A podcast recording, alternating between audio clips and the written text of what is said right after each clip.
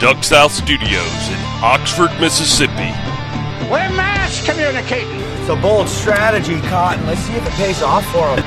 This is the End of the Line podcast, powered by DuckSouth.com. I gave it a uh, a ten, a ten. Sweep the leg. You have a problem with that? And now, here your host, Rocky LaFleur. Everybody on? Good. Great. Grand. Wonderful. No yelling on the bus. Josh Webb Sorry I had a fight in the middle of your Black Panther party. and Jake Latondras. I am bad news. Also starring Rob Croom I bet you slice into the woods a hundred bucks. and Bradley Ramsey. Bill Mark insane. Showtime. All right, here we go. Hold your ears, folks.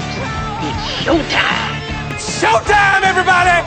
Showtime. Welcome to the End of the Line podcast. I'm Rocky LaFleur in the Duck South Studios in Oxford, Mississippi. Joining me on the road in Kansas, Ryan Warden. Ryan, tornadoes, flooding, could be the end of times. Well, it could be, but I don't. I don't think it is. It's it's close. Some some some some people would say it would be, but uh, we we have our work cut out for us for sure. But currently, our heads above water and we're moving forward, so we should be in good shape. How Fast will that water, you know, get out of there? Well, the problem is we've had rain for multiple weeks, so the ground's saturated. So any type of rain we get immediately runs off into our creeks and whatever. So most of our roads are closed out here. Um, I drive about 45 minutes to work every day, and um, I can think of a dozen different routes I could take to get to work but currently there's only one route I can take to work. The rest of them are closed. So pretty interesting. Makes it's kind of it's kind of a maze to get to work. And there was a point last week the 45 minute drive turned into a two hour drive. So um, Wow. I mean it just Ye- is what it is. You do what you do. To You know, if a lot- right? Well, I'm, if a lot of you are listening to this in the future, which these podcasts will stay up forever, it is the Memorial Day. I call it the Memorial Day flooding of 2019. Man, it has been awful, awful. Mississippi River is backed up, and from what Jeff told me today, as we recorded his podcast, those rivers were coming back up again. So that's more riv- more water coming down the Mississippi River and you guys depend on that Arkansas River dumping out. And man, I know with the Mississippi being as high as it is, it's got to be slowing the flow of the Arkansas River into it. I mean, it, it is, and a bunch of our lakes. You know, Kansas isn't known for water, so we have a bunch of irrigation lakes where they let water out during the summer during the drought periods, and they pump water out on the dryland fields. And you know, the biggest deal is a bunch of those lakes are full, and they're having to let water out, which sad to say, but it's it's putting pressure on you guys down in the south because we're having to run water here when you guys can't take water. We don't need water, so nobody's farming it out on their fields. I think they said like 65% of all of our corn and milo crop is planted. And usually that that planting starts in April and we're pretty much done in May. And so you're going to see you're going to see it affect the deer herd. You're going to see it affect the turkey population because hatchlings and and stuff like that. You're going to see it affect the quail. You're going to see it. I mean, it's going to have some long-term effects going forward, and it's going to have some short-term effects moving forward. In the fact that we they can't get corn in the ground right now, and so by the time they get a chance to put corn in the ground, June 10th or whatever, if the rain stops and they can get corn in the ground June 10th, you're going to see some late harvest. So you're going to see, you know, normal corn harvest starts about September, and then they no-till wheat back into that corn for winter wheat, and you're going to see that be affected. And I think a lot of the corn crops aren't going to come off till you're going to have standing corn in the middle of November and middle of December, which is going to affect the deer rut uh, the deer aren't going to be exposed and pushed onto creek bottoms like they were in the past. So I think, you know, some of that's going to be affected by. by well, the thing sure. about it is, the Arkansas River's got to be high right now with snow melt. I mean, people don't realize that the Arkansas River starts in the mountains of Colorado, flows all the way to just to north of Rosedale, Mississippi, and dumps into the Mississippi River. Yeah, so the snow melt dumps and it drains into the Arkansas River, which goes to John Martin Dam. John Martin Dam in Colorado is like the last stop coming into Kansas. It's full, so it's dumping. And then in the meantime, we're getting rain in Kansas. And so everything's running off into the Arkansas River. And they have levees built, just like you guys do. And those levees are about a foot to 18 inches from overflowing.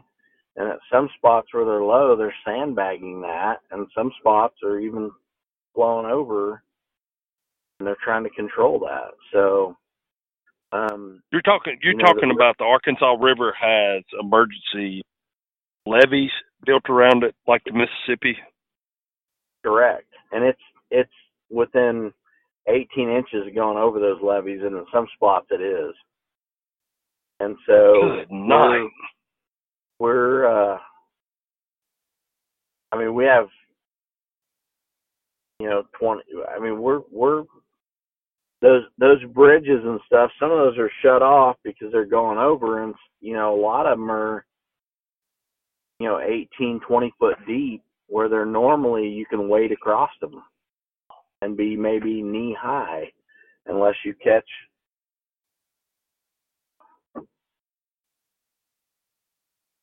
you know unless you catch the right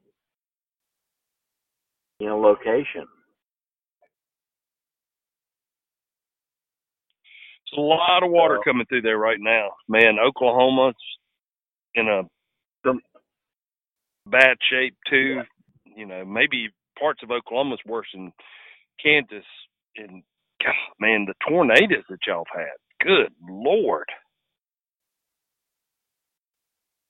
Well, last week, whew, the phone was ringing off the hook as you were scouting for for ducks and geese.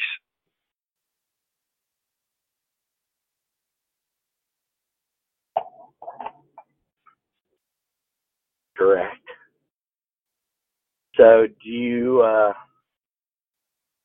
so I'll just pick up from there and you can interrupt me if you want, but I'll just pick up from there. So my phone was ringing off the hook and you know, part of me I mean, you're in the business and as an outfitter you're in the business. And so there's a party that's like, Oh my God, guys, we really I mean function. Function. You need to function you need to do things on your own. I, and I had good quality guys. I had, in in my opinion, I had some of the best guys in the Midwest that were guiding for me. I'm thinking, why is my phone blowing up? I'm away from my truck. My door was open. I had a green Dodge Ram pickup. Um, no, I had a, I had a, I had a black. Sorry, I had a black Chevy pickup. So all you Ford lovers can hate it, but I had a black Chevy pickup. Um, my door was open. The phone was ringing off the hook. I'm thinking, what is going on? I get back to my, I was literally 200 yards down the river. I was listening for ducks. My phone was ringing in my pickup, and I thought, what is going on? So I get back to my pickup and I have multiple missed calls. I mean, I don't know an exact number, but let's just say, I mean, it was an obnoxious amount of calls. So let's say 18. Who, who's like, the first person you call back out of all those? My my wife at the time, and she she didn't answer. And then I had text messages from the neighbor. Hey, where are you at? What are you What are you doing? And I'm thinking, you're. It was a female neighbor that was just a friend, and our kids played together, and they they're they still have that friendship today. But I'm thinking, I mean, what are you What are you worried about? It's December fifteenth, two thousand eleven. What are you What are you What is that important that you're questioning where I'm at? And the neighbor had never done that before unless there was an issue with our kids, like somebody got hurt or whatever. And so it was kind of a weird call, a weird calls and weird text. And I remember being really dumbfounded at the fact that somebody was that, that these people were contacting me. And none of my guides had said anything. And so I get back on the phone and my neighbor in the meantime had sent me a text and said there's the fish and game are here. The wildlife and parks guys are here and they're um they're at the house. And my house was How about well my house was about three blocks away from from my lodge.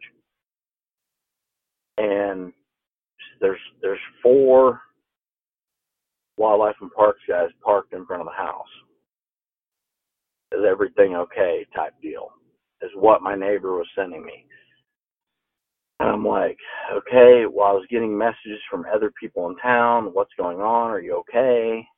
And I'm like, thinking I'm fine. I'm looking for ducks. So I'm looking for an afternoon shoot. So what's? I mean, this is every day.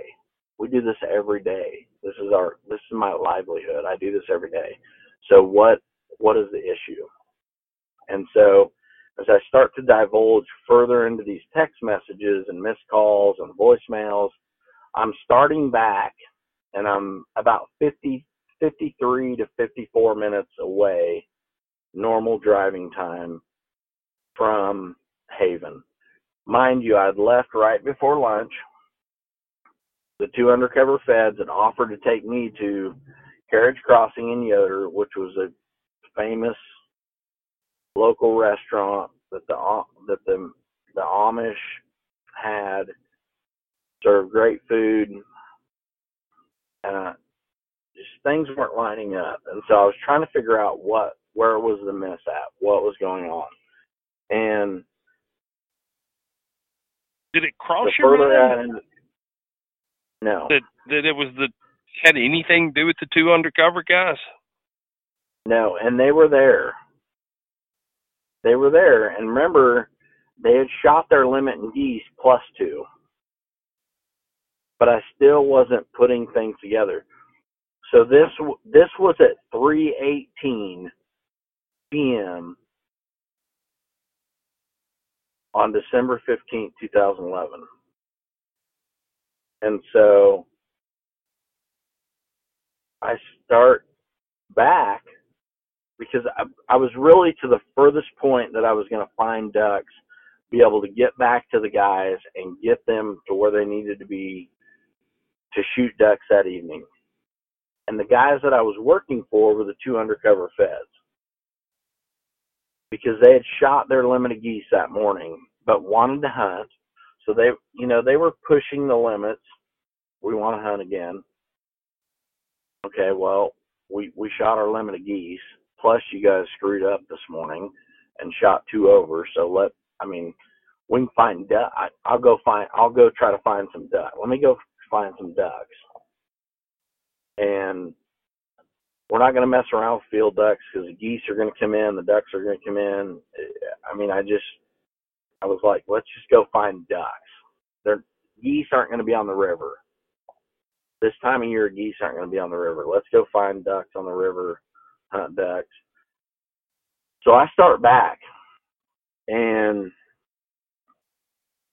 I'm filtering through my email or my text messages and you know driving 65 miles an hour in a 55 mile an hour zone like I lost my mind but trying to concentrate on what's going on. I get out on K96 it's a 70 mile an hour road. Driving like 80 I'm still I'm continuing to get feedback from people in town. Hey there's you know X number of game wardens at the lodge, this and that. I get a I get a message from a very good friend of mine, Glennie Stevens, He says, uh, hey, there's like 26 fishing game trucks headed towards Haven from Wichita. Do you know anything about it? Ha ha ha. And he was kind of joking around about it. And at this point, I'm thinking, yeah, obviously I'm putting two and two together and they're coming for me. So as I put the pieces of the puzzle together, I realize that they're they're they're coming for me. And I don't I still don't know why. So I open my phone, I look I look through my phone, I look through my messages, I was ex law enforcement, so I know what's going on with the phones. I know that there's a decent chance they're going to take my phone. I looked through some messages. I'm like, I know there's possible content in there that the guys were too over this morning. You know, do I, do I need to get rid of that text message? Do I need to delete it? I did. I stopped my vehicle, got out, looked, went through my entire vehicle. I'm like, there's nothing illegal in my vehicle got back in my vehicle, drove. I mean, at this point, your heightened state of paranoia is undescribable. You know something's going on, but you don't know what is going on. You also know that, hey, you were a cop for roughly seven years, and they don't show up like that unless they've got something. So what what do they have? What are you overlooking? What have you missed? What what have you not seen? What is there that's creating them to show up? Because there's something. They're not they're not showing up to say, "Hey, you're running a good business, thanks. We'll talk to you later." I mean, we're in an area where there's you know, a game warden every 3,000 square miles is it. And I'm thinking, we have one game warden in the county. There's 52 of them in my small town of Haven. There's obviously something going on, but I don't know what's going on. So, um, I I come around, I, I hit South Hutch. I'm on K96. I'm driving a little bit fast because I'm eager to figure out what's going on. And in the meantime, my senses were well enough to know that if this is going on, you need to involve some major players. So going through the academy, with game wardens and whatever, I knew the most dreaded defense attorney in the state of Kansas. And so I call I called his office. And it was Kurt Kerns out of Wichita. And he was a defense attorney for the Warrior Lawyers defense team out of Wichita. And he had done I think at that time he was recognized as a super lawyer. He was one of America's top 100 lawyers. He had been on nine federal murder cases and had like six or seven of those were not guilty. Two of them were acquitted. One of them, a guy was cheating on his wife, and the guy walked in and shot the other guy. And not only did they find the shooter not guilty, but he got, you know, punitive damage money. I mean, I knew that he was like, like OJ's lawyer in Kansas. So I'm thinking he's the best guy I know, and I don't really know what's going on, but I know I'm not stupid. You you've you've got to put some background and some meat in the story that I've been in law enforcement. I've testified against criminals and I've sent criminals to prison, and I know what it takes. And I know that if if this many people are showing up, there's a problem. And I don't know what the problem is yet, and it's soon to surface. But but I there's no reason to start out weak and try to get strong. So let's start for the strongest. So I called Kurt Kerns, got a hold of his secretary. I said, uh, "Hey, uh, my name is Ryan Warden. There is a search warrant going on right now, from what I understand, at my house and my lodge, and." there is a tremendous amount of game wardens and federal agents there, and um, I need representation. And he said, okay. And he said, who, you know, who do you want? I said, I want Kurt Kerns. He's the best that I know of. And they said, you know, his retainer fee just to start the party is ten thousand dollars and then he's at three hundred dollars an hour. And they said, "Do you want Kurt Kerns?" Well, I was running a pretty successful business at the time, and I said, "Yeah, you know, yeah, I do." And I said, "We'll figure it out. I'd, I'd rather spend ten thousand dollars and then three hundred dollars an hour for ten hours and be thirteen thousand dollars into it and be not in the situation that I'm feeling now because I don't really know what's going on. And but I know that there's something significant going on because they brought that strong of a force to come get me. And so I talked to Kurt on the phone. They said, "Well, hold on." And of course, they got me Kurt, and I talked to Kurt, and I said, "Hey, I'm Ryan Warden. I don't know if you know me or not. I you come out to the academy and taught us you know, how to go through court and, you know, how to answer and this and that. And, um, I, you know, something's going on at my lodge and I need representation. And he said, well, don't talk to anybody when you get there. And I said, yeah, well, I know that. And Kurt, Kurt at that time really didn't know me from Adam. He didn't remember teaching me at the academy and so he really didn't know me from Adam, but um, I mean, he recognized me later, and so he said it's a ten, you know it's a ten ten thousand dollars basically to start the party, and do you do you want me to come to Haven? And I said, yeah, I do. And he said it's you know it's three hundred or three fifty an hour. And I said, that's fine. You're you know you're you're 45 minutes away. I'll see you shortly. And he said, okay. And he hung up the phone and he got in his vehicle and he drove straight here from the middle of Wichita. Emotionally, did he calm you down?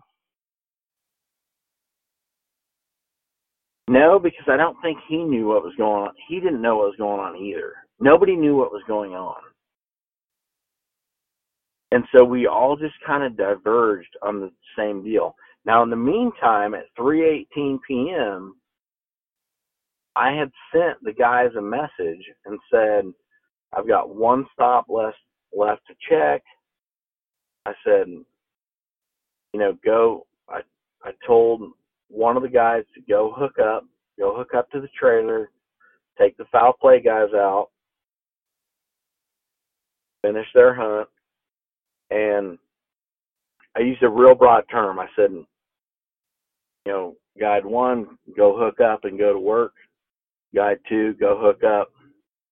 And uh, we're probably going to do a lot of scouting, but I'll be there in about 45 minutes. And I said, I got one spot left to check. Well, between that time, my phone blew up. So they were going out to hook trailers up. Um, we, you know, we had roughly, we had about five trailers sitting out back, and they were going to hook up to go to work. So as they walk out the back, we're in downtown Haven. Like small town, maybe a mile by a mile, 3,000 people in it. 4A school because they're bringing in a bunch of a bunch of farm kids. And they walk out the back door and they're met by federal agents that are not pointing guns at them but damn sure have their hands on their guns and are saying don't don't do anything we're with the U.S. Fish and Wildlife Services. We want to talk to you.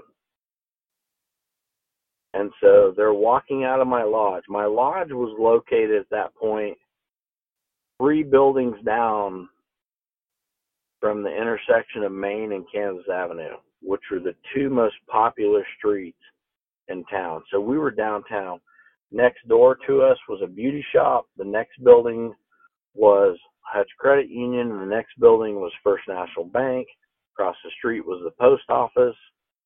Across the street from one of those buildings was the EMS station and the police station, the courthouse.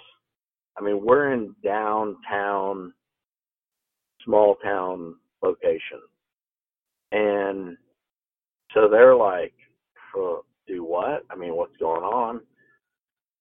So they walk everybody back inside. They separate everybody.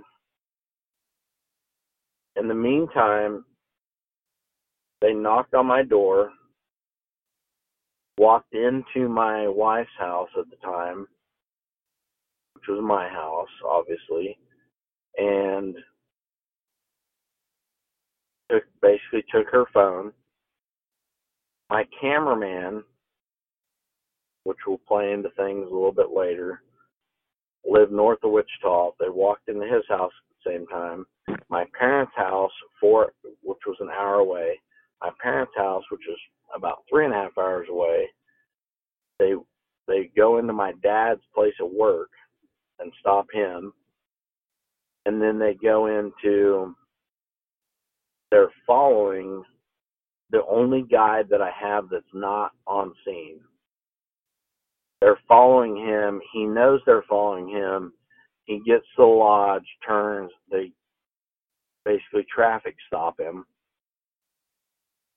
and take his phone and start questioning him. And so I didn't know all this at the time. I'm on the outside, right? I'm driving to get there. This is what's going on on the inside. They, they've got all this going on. They've separated everybody. They've separated the clients. They've separated the guides, the whole foul foul play team. They've separated, and they've got roughly 50 agents at my lodge, and they're starting to collect evidence based on the search warrant that they had that was signed earlier that day at one o'clock. And so it's 318 and all this goes down at the same time. They hit my house, my parents' house. Everybody, I had no contact with anybody. So I knew, I knew as things started to go bad that I reached out, I started to reach out to my guides. I started texting my guides, started calling my guides. And I'm like, nobody's answering. What? Why? How am I calling my guides and nobody's answering. And so some more lights started to come on of obviously they don't have their phones. And so we started down the list further to the guys that weren't supposed to be there working. They weren't answering their phones. And I'm leaving messages, hey, you just need to call me. And cameraman, hey, you just need to call me. Nothing. Like, I'm not getting through to anyone. I'm not getting through to my wife, not getting through to my guides, not getting through to my dad. I'm not getting through to anybody. I'm driving Dude, down the road. you gotta be freaking out. I I was, I was, but at the same time, I'm thinking you're you're kind of. It's not that you think you're invincible, but at the same time, you're thinking there's some there's way there's something that's way miscommunicated here. There's no I've been in law enforcement long enough. There's no justification for this. This this doesn't even seem realistic at this point. Like things aren't lining up. I And mean, you must have a pit pit full of ducks and geese, thousands of ducks and geese buried behind the lodge. right? And so I'm I'm thinking there's it's just not lining up. There's nothing that's lining up here. So what you know, what is the issue? It, whatever they think is there or you know, it's just timing that my guides are away from their phone. It's not uncommon for my dad not answer. I mean, he's 70 years old. I mean, whatever. He probably can't hear the phone. Uh, my wife ignores me all the time. Uh, my guides are probably hooking up trailers, and so you're you're going through that right where you're like, somebody somebody answer the phone. What is? I need somebody on the inside that's there telling me what's going on because right now the neighbors are telling me what's going on, and I, I I'm having a hard time believing that that's what's going on. And in the meantime, they're parked for two blocks back to back down the edge of my street next to the lodge. And they all got out and came down the alley to my lodge when those guys came out to hook up. And they're like, U.S. Fish and Wildlife Services, we're here to ask you a few questions. Well, so everybody in town, that they were on Main Street, you know, 14, roughly 14, 15 vehicles parked on Main Street, several of them parked in front. And they they weren't stupid. They're not stupid. And so they left one parking spot right in the front. And looking back, I should have known I should have known better. So as I'm driving there, I'm trying to call people. I'm not paying attention to my speed. Doing this, doing that. I'm in a I'm on a four lane highway. You know, it's a 70 mile an hour speed limit. I'm running about 83, and the next thing I know, I've got lights behind me. Oh And I'm like, I'm like, this is it. And I'm seven miles from the lodge, and there's one set of lights behind me. So I, I pull over, and the trooper walks up. I know the trooper because I was a sheriff's deputy in that county, and so I call him by name and I said, "How are you doing?" And he said, "Good. What you know? What are you What are you doing?" Basically, like you're currently work for Haven Police Department. You're ex LEO for the Sheriff's Department. What What are you going? Why are you running so fast? And I said, called him by name, and I said, "There's a tremendous amount of U.S. Fish and Wildlife Services at my lodge, and he knew why I'd left the sheriff's department, but he was still a local trooper. And I said, "There's a tremendous amount of U.S. Fish and Wildlife Services guys at my lodge, and I'm he- I don't know what's going on. I'm headed that way. And he said, Calm down, I'm sure you'll be fine. I know you well enough to know you'll be all right. And he said, But you need to slow down and think about where you're going. I said, I will, thanks. And he said, Go take care of your business. And I said, Okay. And so I left. And I was seven miles from the lodge. I'll never forget I was on an overpass area at Yoder, right next to Carriage Crossing, where the feds wanted to take me to eat lunch. Um, and he had nothing to do with it. Had no clue what was going on. And so I drove the west the rest of the way. And as I got about a mile outside of town, my phone rings. I look down and it says Matt Hamby. And I'm like, okay. Matt Hamby was a Kansas Department of Wildlife and Parks officer. I had ate lunch with him and his dad multiple times. Backed him up on calls, knew who he was. Is that the guy with the deer call? No, this was this that was that was AJ. This was a, another guy that had just been transferred to another unit to another part of the state when AJ was there. But he he was he was the guy that was there before AJ was, and so I answered the phone. I said, "What's up, Matt?" And he said, "Hey, bud." I said, "How are you?" And he said, "Good. How are you?" And I said, "I don't know. It doesn't sound very good." And he said, uh, "Well, I'm sure you've heard, but there's some guys here at the lodge that would like to talk to you." And I said, "That's what I understand." And he said, "Where are you at?" And I said, "I'm about a mile from being there." And he said, So you're headed here now? And I said, Yeah, I'm headed there now. And he said, Okay, we'll see you in a few minutes. Drive careful. And I said, All right, I will. I got off the phone. That's when I stopped my vehicle. I knew, I knew at that point things were really bad. I stopped my vehicle. My attorney was coming out of Wichita. I was headed there. I've already been on a traffic stop. Neighbors were telling me what was going on. I couldn't get a hold of my guides he was at my lodge telling me that pe- some people want to talk to me. So at that point, I stopped my vehicle right in the inside edge of Haven. And I got out, I went through my vehicle, and I'm like, is there anything in here that is not supposed to be in here? Went through my vehicle, felt comfortable with it, on my children's life. I did not remove anything from my vehicle, but I just I just knew that things were bad.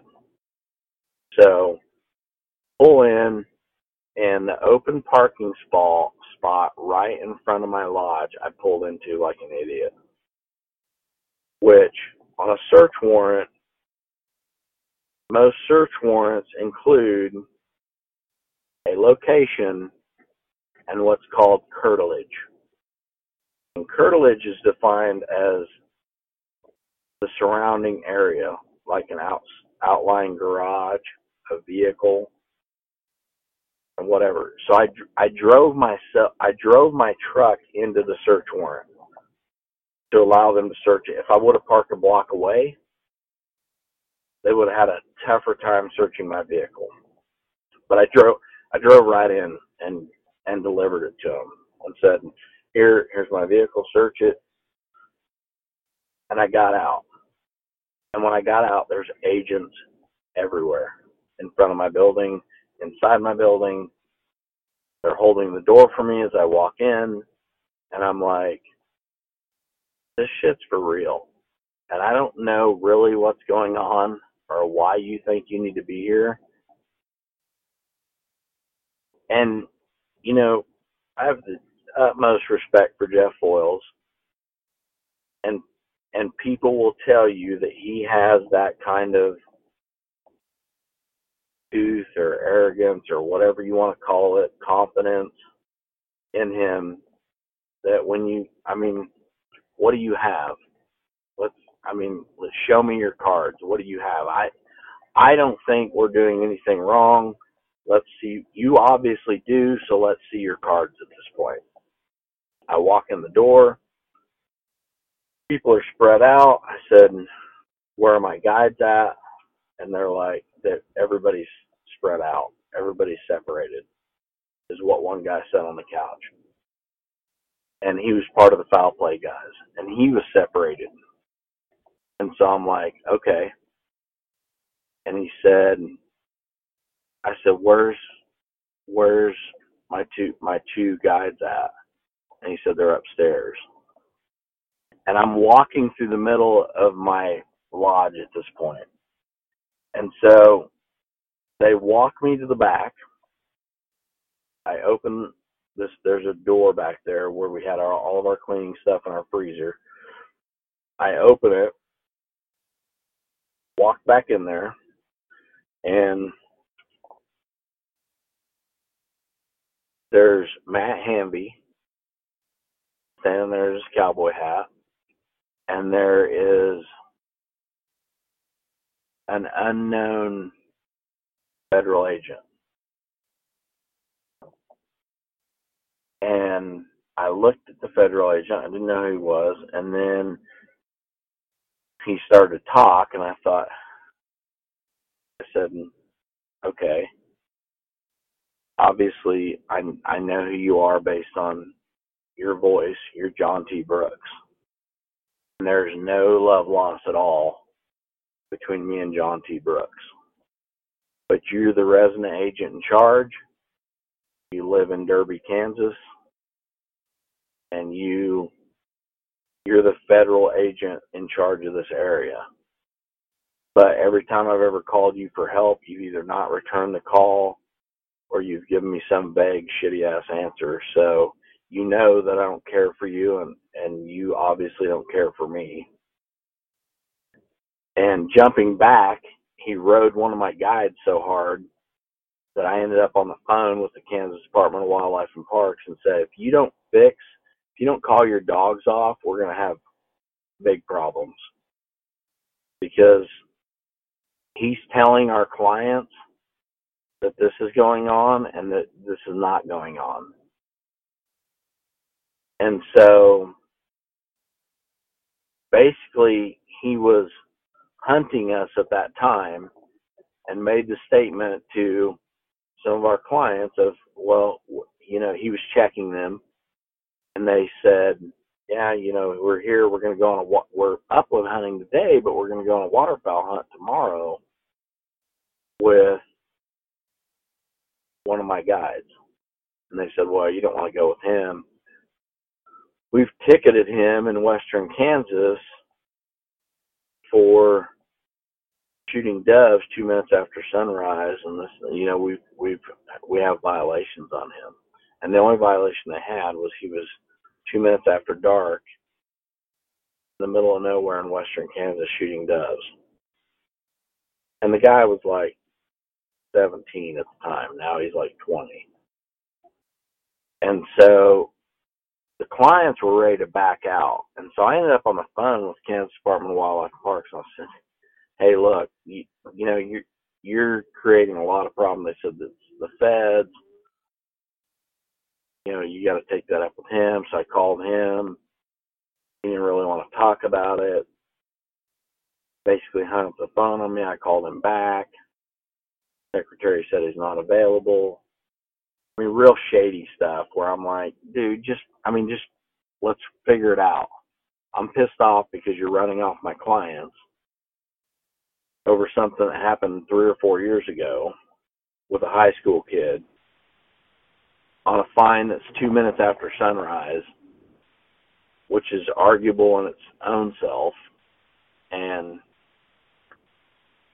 I'm not I'm not really happy with it. So you can't you can't go up and solicit my clients to not with me because it's going to cost me thousands of dollars. I'm a new business whatever. So there was no love lost there. When I walked in the back room and I figured out who it was, it was old John T. Brooks from Derby, Kansas. And I thought, yeah, Yeah. I know who you are. He are. smile? Did he smile? Yeah. He smiled, gave me a shit eating grin. It was him and Matt Hamby in the back room. And so my phone rings and it's my lawyer. And I pull it out of my pocket. It was a Motorola Droid and it had a nine digit or a you know, sixteen digit swipe code or whatever it was when they when the, your phones used to have a swipe code on them. You got to you got to jump back ten years when the phones had a swipe code on them. So I'm like, yeah, you know, I I know, I know, I know who you are. So my phone rings. I pull it out of my pocket, and he grabs my phone. No. So I've got my phone in my right hand. He's got my my phone in his left hand, and we're holding hands basically in the middle of my back room. And he says, "Let me have your phone." And I said, "I'm not letting you have my phone." And he says, "Let me have your phone." I said, "I'm not letting you have my phone." And I smiled at him and looked at him straight in the eyes, and he said, "Let me have your phone, or we'll roll around in this back room, and I'll end up taking it from you." And I looked over at Matt Hamby and I said, I backed you up several times at the lake in sticky situations, and I don't have a problem defending myself here. There's only two of you back here. And it, you could have heard a pin drop. Because I'm a pretty good sized guy. I'm, you know, six two, almost 300 pounds at that point, and I'm like, you know, whatever. Ex law enforcement. I don't, I don't have a problem you know, ground fighting somebody or whatever. We'll we'll do whatever. You don't have any you have no justification to take my phone from me at this point. And he said, Is that what you want to do? And I said, Until you show me a search warrant, you're not getting my phone. And we're still both holding hands at this point. His hands are over the top of mine on my phone. And of course, I'm extremely irritated at this point. I don't know what's going on, but I'm pissed off. And did you tell him it was your lawyer? You need to answer it. No, I didn't. I didn't know it was my lawyer's cell phone at that point because this uh, was the first time right. I dealt with. And so I said, until you show me a search warrant that says you can have my phone, you're not getting my phone.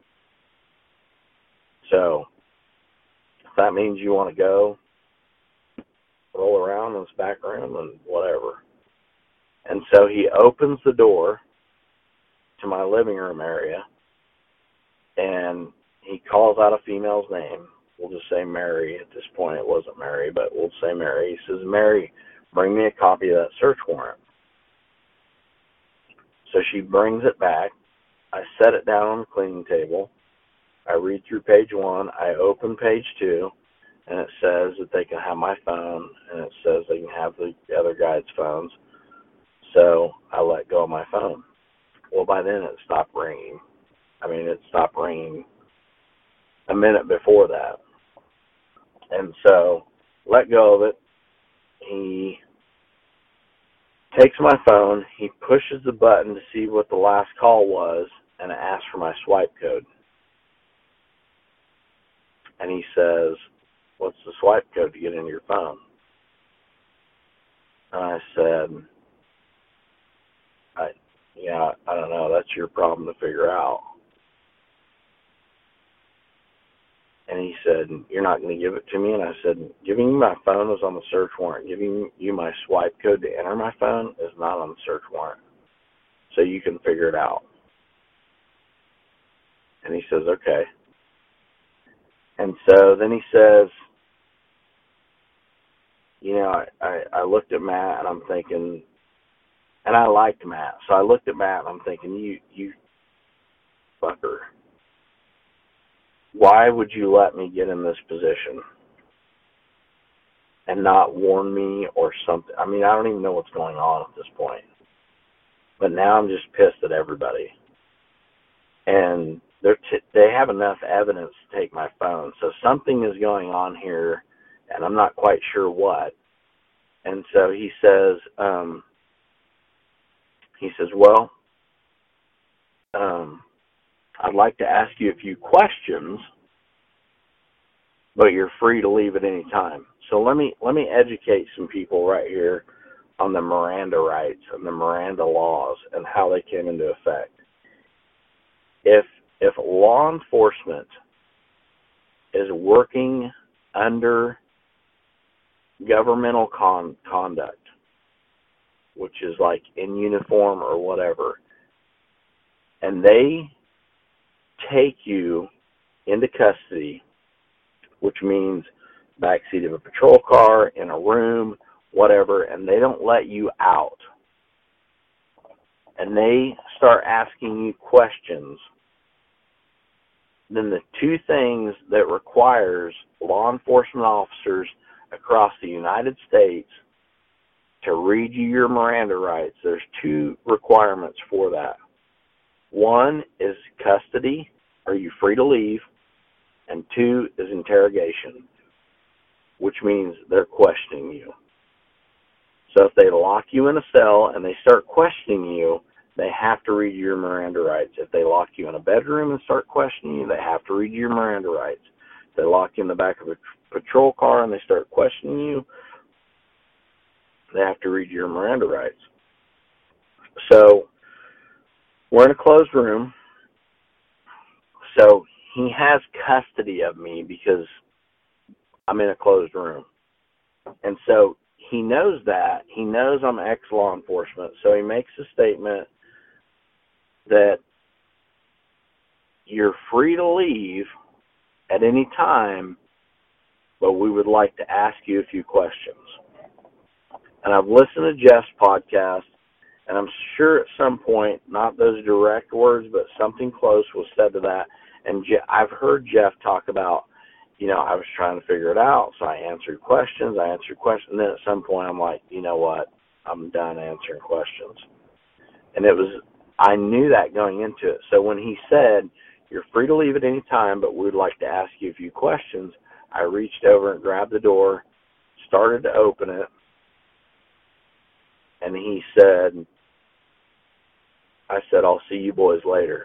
And I gave him the deuces with my left hand stuck two fingers up, and I said, I'll see you boys later.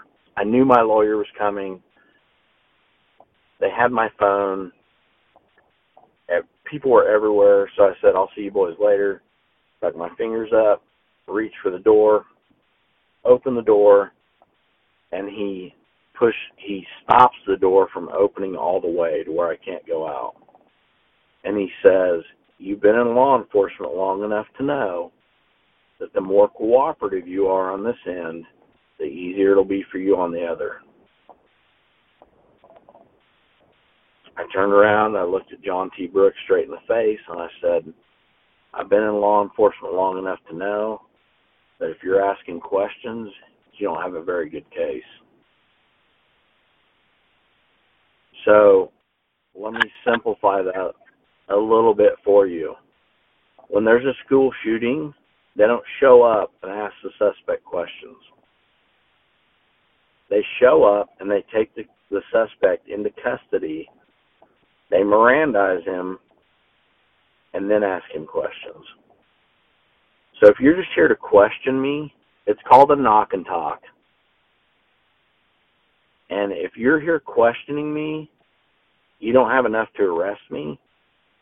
You have enough to be here, but you don't really know why you're here. So you're you're digging for information. So I said, if, if I know enough to know that if you're if you're if you're asking me questions, you don't have a very good case. And I opened the door and started to walk out. So as I walked through the living room, another agent that was sitting there working on the computers. There was computers there from us and Fowl Play and whatever. And so they said, is your passcode still Switchfoot?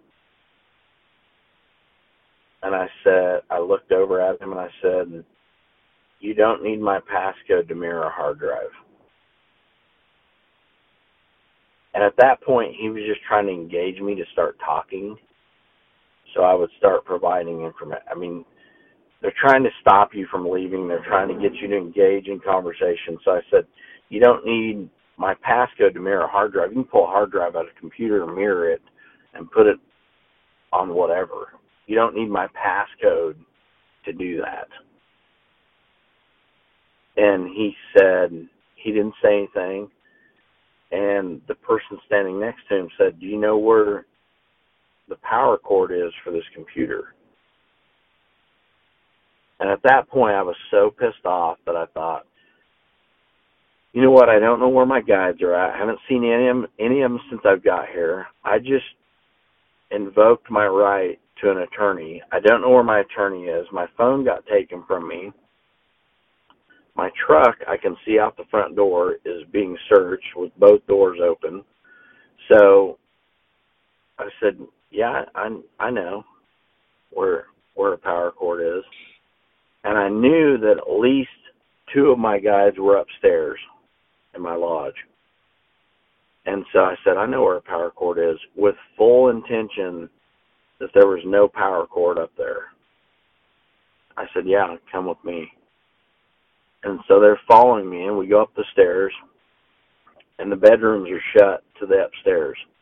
But I knew my guides were isolated in there because I had already heard that coming through there that they had, they had separated everybody in there upstairs. And so I opened the first door one of my guides is sitting there. There's two agents sitting there. And the guys that were following me to get the power cord were like, oh shit, you, I mean, you can't go in that room. We're interviewing him. so, I, so I opened the door and I said, I have a federal lawyer on the way. Don't say anything. And they're like, get him out of here, get whatever. And so I came back yeah, out. them freaking out. Yes. And so now I'm thinking, you want to play games with me? I'll show you how to play games because I'm not I'm not very impressed with what's going on right here. And I don't really know what's going on, but you're pissing me off at this point because there can't be anything that important going on that you you have come from that strong whatever. So I walk out. I can't leave with my truck. I get out in the front of my building. Here comes Kurt Kerns. I recognize him. My house and is that's, two blocks away. And that's where we're going to stop this week. We're just getting oh, into the man. meat of it.